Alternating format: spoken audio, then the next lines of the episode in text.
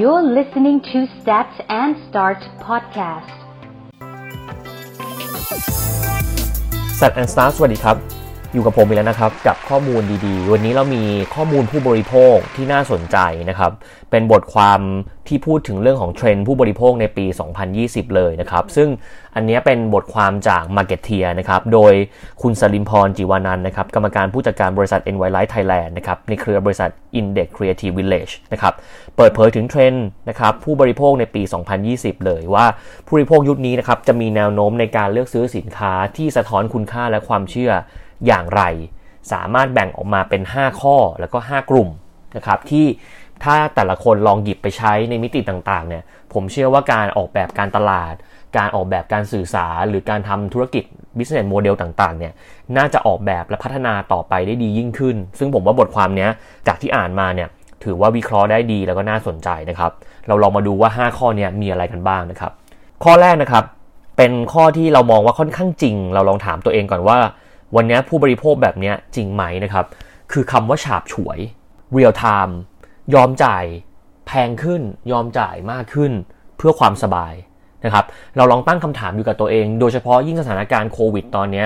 ผมว่าความรู้สึกฉาบฉวย ความรู้สึกง่าย ความรู้สึก real time เนี่ยอาจจะยิ่งมีบทบาทและกายเป็นพฤติกรรม new normal ในระยะยาวก็ได้นะครับ ซึ่งตรงนี้เขาว่ากันว่าเด็กรุ่น Gen Z เนี่ยจะเติบโตมากับคำว่า real time นะครับนั่งอยู่หน้าจอ ก็ทำได้แทบจะทุกอย่างแล้วในชีวิต การสั่งอาหาร การทำนู่นทำนี่ การซื้อของจนมันเหมือนแบบ ทุกอย่างมันตอบโจทย์ได้ภายในระยะเวลาอันสั้น หรือจริงๆมัน journey ของคนที่เข้าไปหาสิ่งสิ่งหนึ่งเนี่ยมันง่ายขึ้นมันเปรียบเทียบบนออนไลน์บนมือถือมันเบ็ดเสร็จอยู่บน device เบ็ดเสร็จอยู่บนการเดินทางที่รวดเร็วขึ้นนะครับ ตรงนี้เราเลยมองว่าเออถ้าเกิดเราเข้าใจพฤติกรรมเนี้ย เรามองว่าคนเนี่ยสามารถทำอะไรหลาย ๆ อย่างได้ง่ายขึ้น real-time แล้วก็ฉาบฉวยมากขึ้น เราลองคิดว่า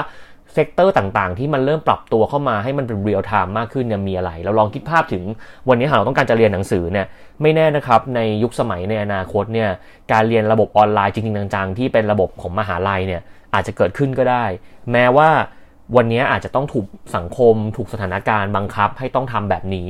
แต่เราเริ่มเห็นการเก็บเกรด การทำงาน การจัดทะเบียนระเบียนต่างๆ ของมหาวิทยาลัยต่างๆเนี่ยในระดับปริญญาเนี่ยเกิดขึ้นแล้วนะครับใน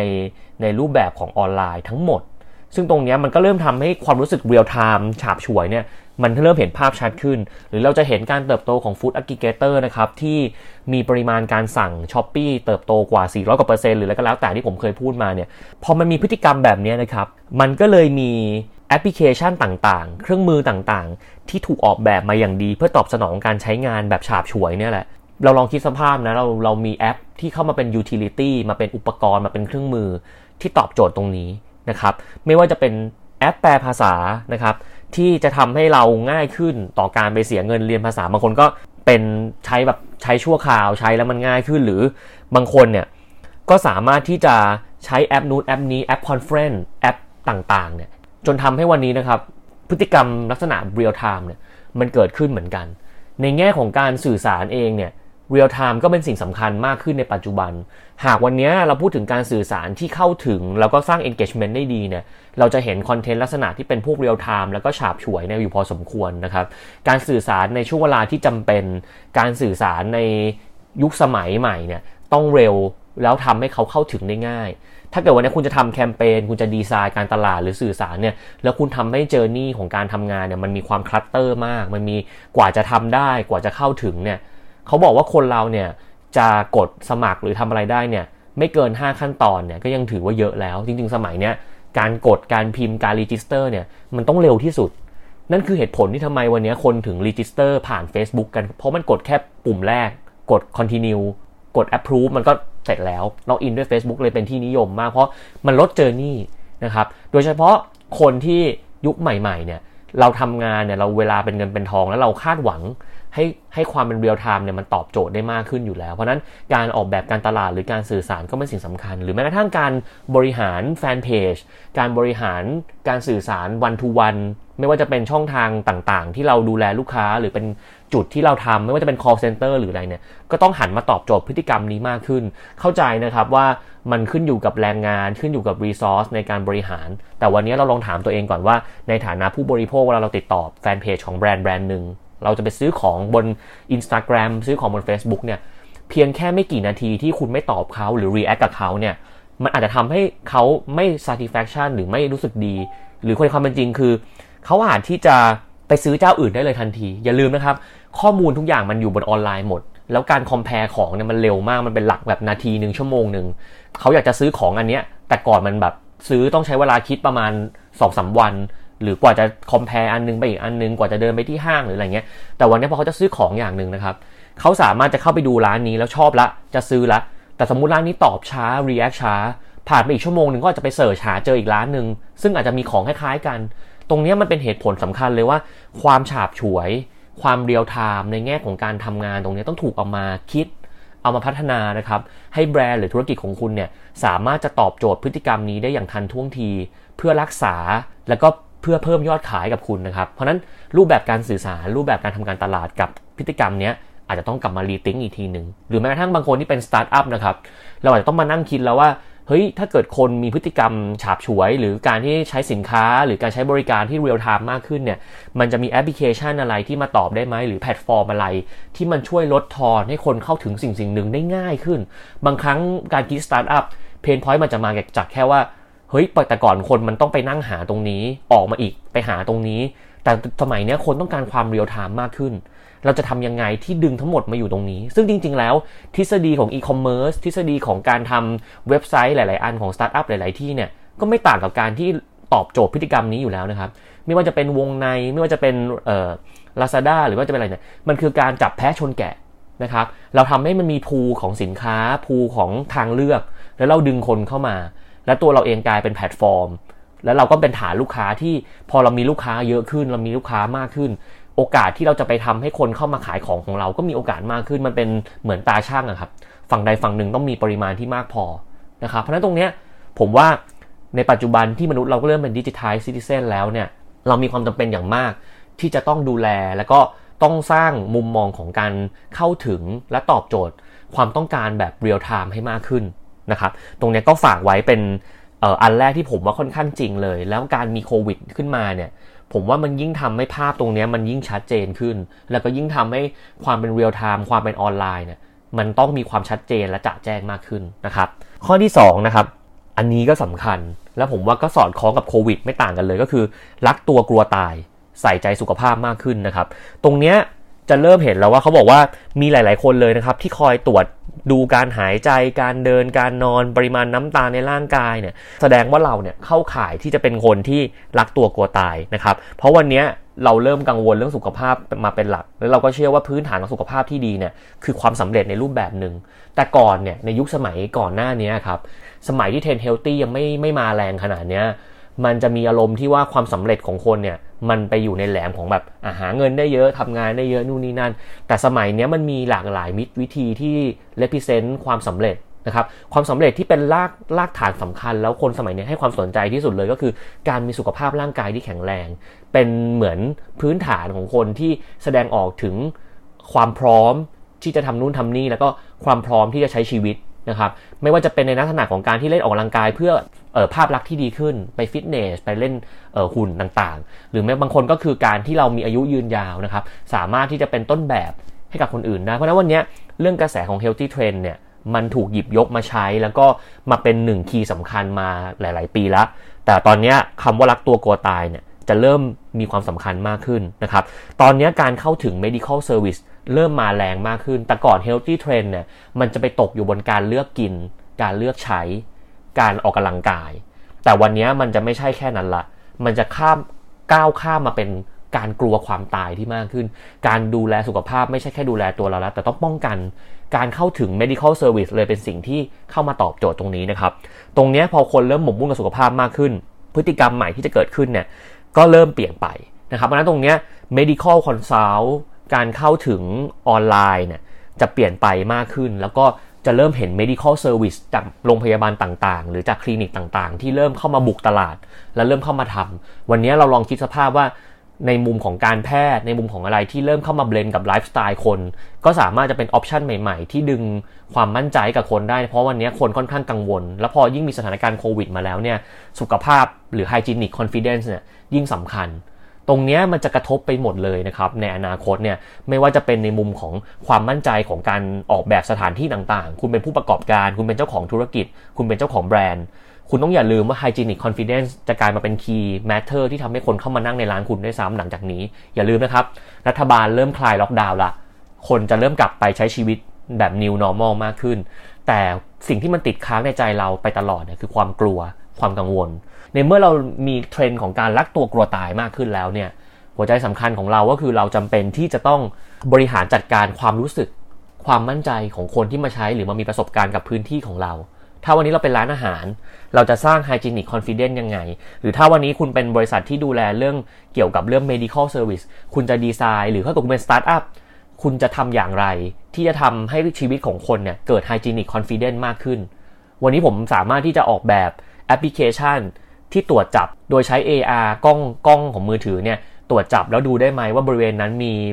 แบคทีเรียเยอะไหมหรือเป็นอย่างไร หรือเราจะสามารถมีแอปพลิเคชันอย่างไร ที่คอย recheck ว่าเออบริเวณรอบๆของเราเนี่ยมันมีอะไรที่น่าจะกังวลไหมหรือ tracking real time ว่าตอนนี้มันมีเหตุการณ์อะไรเกิดขึ้นบ้างในบริเวณนี้อะไรเงี้ยก็เป็น utility แบบหนึ่งที่จะมาตอบพฤติกรรมนี้ นะครับแล้วผมก็เชื่อว่าพฤติกรรมของการดูแลสุขภาพเนี่ยหลังจากผ่านโควิดไปเนี่ยมันจะยิ่งมี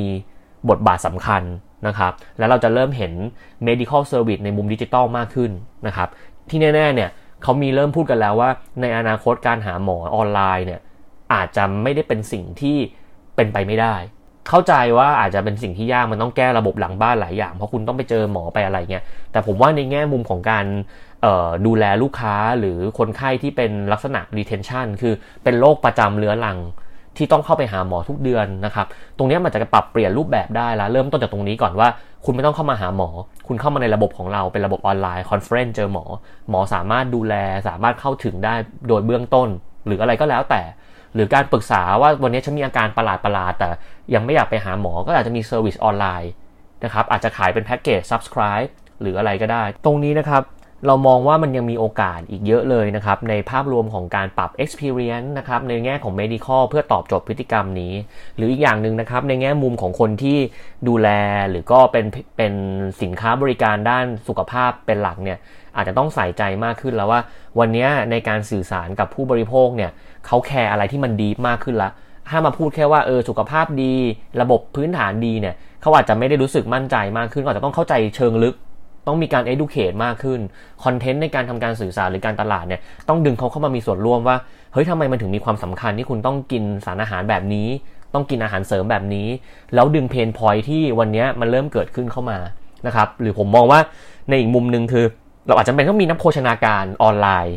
ของแต่ละแบรนด์หรือเปล่า เราลองคิดภาพว่าวันนี้ถ้าเกิดเรามีนักโภชนาการที่เก่งด้านวิตามินด้านอะไรต่างๆ แล้วเรามาเป็น เอ่อ endorse ของแบรนด์อาหารเสริม แล้วเอามาตอบโจทย์พฤติกรรมเนี้ยเอามาเป็นออนไลน์ consult เป็นแอปพลิเคชันที่คุณสามารถมาปรึกษาได้ตลอดเวลาเลย แต่เราก็ขายของด้วยเราก็ขายสินค้าหรืออาหารเสริมได้ด้วยเนี่ยผมว่าตรงเนี้ยก็เป็นอีก opportunity ใหญ่ ๆ อันนึงเลยที่น่าสนใจนะครับที่น่าจะต่อยอดแล้วก็ตอบโจทย์พฤติกรรมใหม่ๆ ที่จะเกิดขึ้นหลังจากนี้นะครับ อีกมุมหนึ่งนะครับอันที่ 3 แล้วนะครับ ชอบใช้กำลังภายในนะครับพลังบวกช่วยได้นะครับ เขาบอกว่าตอนนี้ผู้บริโภคใช้เงินไปกับอะไรที่ช่วยในการให้เกิดพลังบวก พลังจิตที่ดีคลายเครียดนะครับ ตอนนี้มันมีข้อมูลสำคัญเลยพบว่ากระแสโรคซึมเศร้า แล้วก็การฆ่าตัวตายเนี่ยเพิ่มขึ้นอย่างมาก แล้วก็การฆ่าตัวตายเนี่ยเป็นสาเหตุอันดับ2นะครับในกลุ่มวัยรุ่นรองจากอุบัติเหตุนะครับโดยเฉพาะเนี่ยครอบครัวที่มีรายได้สูงเนี่ยวัยรุ่นมากกว่า 55%เนี่ยยอมรับว่าตัวเองมีความเครียดทุกวันนะครับเพราะฉะนั้นตรงนี้เรามองว่าการฆ่าตัวตายเนี่ย มันเป็นเรื่องที่เกิดขึ้นเยอะนะครับ ผมก็เพิ่งมีแชร์คอนเทนต์ไปว่าเฉลี่ยวันหนึ่งเนี่ยคนฆ่าตัวตายก็หลายคนอยู่เหมือนกัน เพราะนั้นตรงนี้เขาเลยมองว่าสินค้าและบริการในแง่ของการให้พลังจิตพลังบวกเนี่ยอย่างข้อ 2 มันพูดเรื่องของสุขภาพเรื่องของ medical service แต่ในเทรนด์ข้อที่3เนี่ยมันกำลังพูดถึงเรื่องพลังของวิญญาณ พลังของด้านในของคนนะครับหรือสุขภาพจิตนั่นแหละนะครับที่สำคัญเลยนะครับ ข้อมูลจาก Barnes and Noble นะครับมีหนังสือที่เกี่ยวกับเรื่องของ mental health แล้วก็ เป็นเรื่องของเกี่ยวกับเรื่อง sales เอ่อ lift up นะครับ เป็นเรื่องการพัฒนาตัวเองเนี่ย ขายดีกว่าหนังสือยอดนิยม อย่างการดูแลตนเองในแบบอื่นอีก ซึ่งตอนนี้มันก็ตอบโจทย์กับพฤติกรรมตอนนี้มากเลย เพราะว่าพอมันมีโควิดเกิดขึ้นเนี่ยเขาเริ่มมีวิเคราะห์กันแล้วนะครับว่าสุขภาพจิตของคนไทยเนี่ยจะย่ำแย่ลงไปอีกมากขึ้น เพราะมันมีความเครียดสะสม นะครับในเมื่อวันนี้ความเครียดสะสมการดูแลสุขภาพจิตที่ดีเนี่ยก็เป็นสิ่งสำคัญนะครับผู้บริโภครุ่นใหม่เนี่ยเริ่มตระหนักถึงภัยของโซเชียลมีเดียมากขึ้นนะครับตรงนี้ก็เริ่มเห็นแล้วว่า social detox ที่ผมเคยพูดไปเนี่ยมันเริ่มเกิดขึ้นมากมากมายเลย แล้วก็ตอนนี้มีสถิติมาพิสูจน์แล้วว่าคนรุ่นใหม่เนี่ยไม่ว่าจะเป็นคนอเมริกันเนี่ยหรือคนอังกฤษเนี่ยเล่น Facebook น้อยลง 17%ในช่วง 2 ปีที่ผ่านมา Twitter เนี่ยลดลง 7%ก็จะเริ่มเห็นแล้วว่าคนนะเริ่มลดทอน การเข้าถึงตรงนี้ให้มันน้อยลงหน่อย หรือบริหารจัดการ เพื่อให้ดีท็อกซ์ภาพรวมหรือความคิดเนี่ยให้เรามีสุขภาพจิตที่ดียิ่งขึ้นนะครับ ตรงนี้จะเห็นเลยว่าเทรนด์เทรนด์นี้มันมี service มันมีการตลาดมีการสื่อสารหลาย ๆ อย่างที่พัฒนาได้ ผมว่าตรงนี้จะเห็นแล้วว่าอนาคตเนี่ยอาจจะเห็นจิตแพทย์ หรือ การหาหมอจิตเนี่ยเป็นเรื่องที่ปกติมากขึ้นนะครับกลายเป็น new normal ใหม่ของคนไทย หรือรูปแบบหนึ่งที่สำคัญก็คือ การมีแอปพลิเคชันอะไรที่ช่วยในเรื่องของการ mental การ detox แอปช่วยนอนก็เป็นสิ่งสำคัญ ผมเชื่อว่าวันนี้หากคุณไม่เคยเสิร์ช YouTube นะครับลองเสิร์ช YouTube ไปในพวกเพจหรือพวก content ที่เกี่ยวกับพวก sleep relax หรือ meditate นั่งสมาธิเนี่ยเรามีวิดีโอ YouTube ที่เป็นเกี่ยวกับเรื่องนี้เยอะมาก แล้ววิวเนี่ยประมาณ 10 ล้านวิวบ้าง 5 ล้านวิวบ้าง มันส่งผลให้เห็นว่าวันนี้คนทั่วโลกเองก็เข้ามาใช้บริการเข้ามาหาคอนเทนต์ลักษณะแบบนี้อยู่ไม่น้อยเลยทีเดียวนะครับ ผมก็เป็นคนหนึ่งที่เวลาเรามีปัญหามีความเครียดเนี่ยการที่เรามาฟังเเสียงบำบัดมาฟังอะไรแบบนี้ก็เป็นวิธีการหนึ่ง ซึ่งตรงนี้ก็จะถือว่าในอนาคตเนี่ยจะมีรูปแบบ ของความต้องการตรงนี้มากขึ้น ผมยังคิดอยู่เลยนะครับว่าถ้าเกิดแบรนด์แบรนด์ไหนหรือบริษัทบริษัทไหนที่สามารถแตกลาย สามารถออกแบบ service ใหม่ๆ ที่มาดูแลด้านจิตได้มากขึ้น หรือมีรูปแบบหรือมีวิธีการอะไรที่มา support ความเชื่อ หรือ support พลังบวก ก็อาจจะเป็นรากฐานของการทำ branding หรือรากฐานของการสื่อสาร หรือการ expand SKU ใหม่ๆ service ใหม่ๆ ของบริษัทได้เป็นอย่างดีเลย เพราะผมเชื่อว่าตรงนี้อาจจะเป็น need สำคัญของคนทั่วโลกไม่ใช่แค่คนไทยนะครับ เพราะนั้นตอนนี้เรามี 3 ข้อหลักๆแล้วนะครับ เรามีทั้งในแง่ของความเป็นเรียลไทม์นะครับพฤติกรรมที่เป็นลักษณะของความฉาบฉวย เรามีในเรื่องของรักตัวกลัวตายมากขึ้นนะครับ เรามีในเรื่องของการที่พัฒนากำลังภายในพลังบวก กลายเป็นสิ่งสำคัญ และกลายเป็น need ของตลาดอีก 2 ข้อนะครับที่ก็น่าสนใจไม่แพ้กันเลยนะครับ ข้อที่ 4 เขาพูดถึงการที่เราจะกลายเป็นคนรักโลก รักสิ่งแวดล้อมออร์แกนิก ซึ่งตรงนี้จริงๆมันตอบสอดคล้องกับ global trend อยู่แล้วนะครับ มันจะเริ่มส่งผลสำคัญนะครับ แต่ที่น่าสนใจอย่างหนึ่งในบทความนี้เขาพูดเลยว่า ผู้บริโภครุ่นใหม่เนี่ยจะมีความมักน้อยมากขึ้น จะไม่สะสม จะไม่เก็บของ จะเริ่มเป็นสไตล์ minimalist นะครับ เป็นแบบชอบความโล่งโปร่งสบายนะครับ อยู่กับความเป็นจริง อยู่กับปัจจุบันมากขึ้นนะครับ การใช้ถุงผ้า การใช้สิ่งต่างๆ ที่ย่อยสลายได้นะครับ บรรจุภัณฑ์ที่รับประทานได้ จนถึงการเช่าเสื้อผ้าออกงาน แทนที่จะซื้อใหม่ หรือการใช้สิ่งต่างๆ reuse ทีนี้ตรงนี้ผมว่าน่าสนใจนะ มันจะกลายเป็น new norm ใหม่ ๆ เหมือนกันที่เขามองว่าอาจจะมีโอกาสเหมือนกันที่ภาพรวมของตลาดเนี่ยอาจจะติดภาพ image น้อยลงความไม่ฟุ่มเฟือยจะกลายเป็นความเท่ในอนาคตหรือเปล่า หรือการยอมจ่ายแพงกับสินค้าที่ดีต่อตัวเองและดีต่อโลกใบนี้เท่านั้นอะไรเงี้ยตรงนี้ก็เป็นแนวโน้มอย่างหนึ่ง ซึ่ง ผมว่าสิ่งที่น่าสนใจในในเนื้อหาเนี่ยคือพฤติกรรมบางอย่างที่เราต้องลองดูว่ามันจะสอดคล้องกับสถานการณ์ตอนนี้ได้ไหมอย่างที่บอกแหละครับ ภายใต้ปัญหาตอนนี้ GDP หรือภาพรวมของเศรษฐกิจบ้านเราเนี่ยอาจจะแย่ลงในปีนี้ก็จริงนะครับแล้วเราก็มองว่าภาพรวมของการที่เป็นของพรีเมียมหรือของที่เน้นขาย emotional มากๆเนี่ยไม่มี functional เนี่ยตรงนี้อาจจะต้องลองศึกษาดูดีๆ ว่าผู้บริโภคเนี่ยจะยังต้องการสิ่งนี้อยู่ไหม นะครับอาจจะยังเป็นสิ่งที่ต้องการแน่ ๆ แหละ มันยังมีกลุ่มคนที่ชอบของพรีเมียมของหรูหราอยู่ แต่อาจจะไม่ใช่ significant กับภาพรวมของของคนหรือเปล่า วันนี้หากคุณจะต้องการขายของขายสินค้าคุณเป็น SME แต่คุณเคยวาง segment สินค้าของคุณกลุ่มนี้เป็นพรีเมียมแบรนด์คุณอาจต้องแตก sub-brand มาเพื่อตอบตรงนี้ไหมเพื่อแบบอย่างน้อยๆแบรนด์ฉันก็เป็นแบรนด์ที่คุณเชื่อถือนะ แต่ฉันมีline product ที่อาจจะแบบเข้าถึงได้ง่ายขึ้น ไม่ได้พรีเมียมเกินไป ราคาเข้าถึงได้ได้ได้ง่ายขึ้นตรงนี้ก็เป็นอีกวิธีการหนึ่งที่ช่วยได้ในมุมของ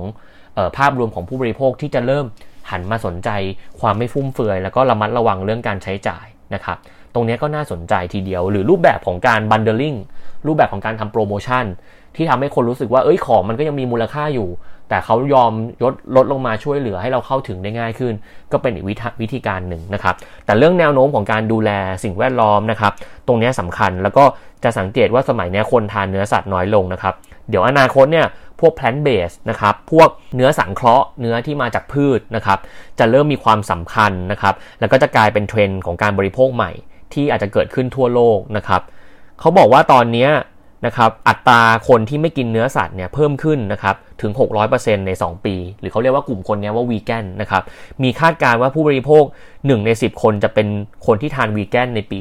2030 เพราะนั้นตอนนี้ธุรกิจที่เป็นธุรกิจที่เกี่ยวกับเรื่องของพวกเนื้อหรือพวกสินค้าต่างๆเนี่ยต้องลอง consider หรือลองหา option แล้วนะครับว่าถ้าวันหนึ่งเรามีกลุ่มคนที่ทานวีแกนเยอะขึ้น หรือเป็นคนที่ไม่ทานเนื้อเนี่ยร้านอาหารต่างๆ รีเทลต่างๆ เนี่ย จะทำอย่างไรนะครับในการขายของ ในการสร้าง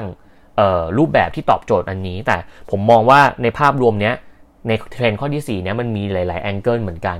ถ้าวันนี้เราเป็นกลุ่มพรีเมียมแบรนด์ก็อาจจะต้อง consider มากขึ้น หรือต้องแตก line segment มากขึ้นไหม หรือต้องลองดูว่า เอ้ยยอดขายเราตกไปตามตลาดหรือเปล่านะครับ ซึ่งตรงเนี้ยจะเริ่มเห็นสำคัญ หรือถ้าเกิดใครที่มองว่าเอ้ยจริงนะ เราเริ่มที่จะไม่ได้ใส่ใส่ใจกับสินค้าหรูๆหราๆมากขึ้นแล้ว เราขอเน้นฟังก์ชันแล้วก็เข้าถึงง่ายเนี่ย เราจะบริหารจัดการตัวเองอย่างไรนะครับ หรือถ้าเกิดเราเป็นนักการตลาดนะครับ จะทำยังไงที่ทำให้คนเออหันมาซื้อของพรีเมียมอยู่ในสถานการณ์แบบนี้หรือเทรนด์ผู้บริโภคแบบนี้นะครับ ในขณะเดียวกันก็คือภาพรวมของการดูแลรักษาธรรมชาตินะครับ ที่ยังคงเกิดขึ้นอย่างต่อเนื่อง แล้วก็รวมถึงกลุ่มคนที่เริ่มไม่กินเนื้อ แล้วก็เริ่มกลายเป็นวีแกนแบบ 100%มากขึ้นในอนาคตนะครับ ข้อที่5นะครับ อันนี้สำคัญมากเลยนะครับเทรนด์นี้ผมว่าเห็นชัดอยู่ไม่น้อยนะครับ ก็คือชายไม่จริงหญิงแท้นะครับ ความเท่าเทียมกันคือความคือการที่เราไม่ตัดสินซึ่งกันและกัน และคือการยอมรับนะครับ บทบาทของบุรุษเพศนะครับ จะลดน้อยลงในปี 2020 ตอนนี้เรามองว่าในปี 2020 เนี่ยเขาพิวิเคราะห์กันว่า แนวโน้มของความเหลื่อมล้ำเรื่องเพศเนี่ยอาจจะไม่มีอีกต่อไป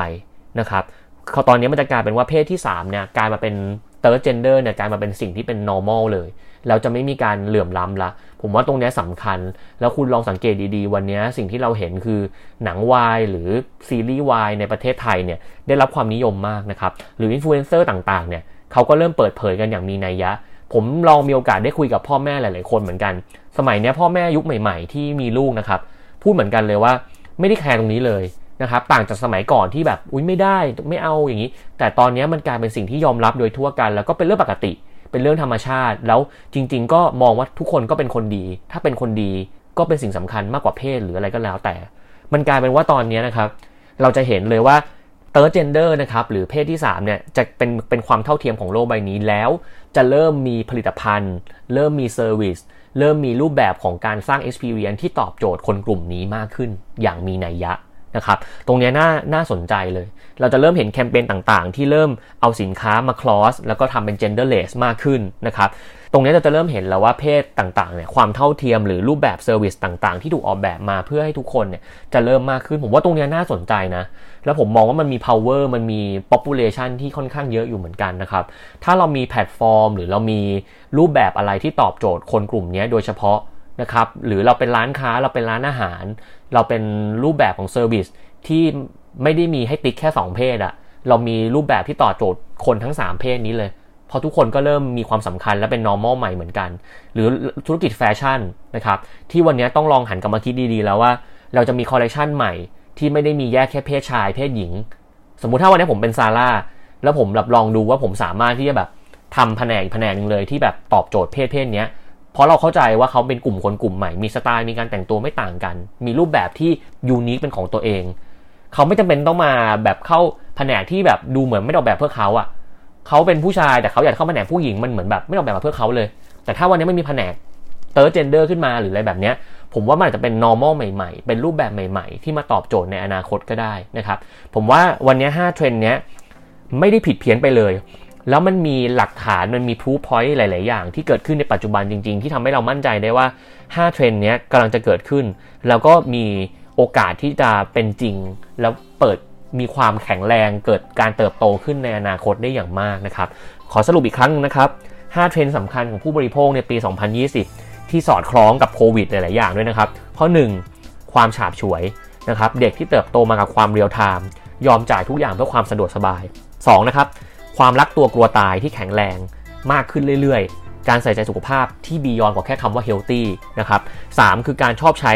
กำลังภายในมากขึ้น มองหาพลังบวกด้านใน การดูแล การ meditate มากขึ้น หรือ social detox สี่คือวิถี minimalism หรือการลดทอนไม่ฟุ่มเฟือยนะครับ หรือการที่คนจะกลายเป็นวีแกนมากขึ้น ดูแลสิ่งแวดล้อมมากขึ้น 5 นะครับ ชายไม่จริงหญิงแท้หรืออะไรก็แล้วแต่ หรือการที่เราไม่แบ่งเพศนะครับจะสะท้อนถึงคุณค่าของความเท่าเทียมที่แข็งแรง ผมว่าทั้ง 5 ข้อนี้จะตอบโจทย์ภาพรวมไปอีกสักพักหนึ่งเลย แล้วผมว่าธุรกิจหรือนักการตลาด หรือมุมมองผู้บริโภคตรงนี้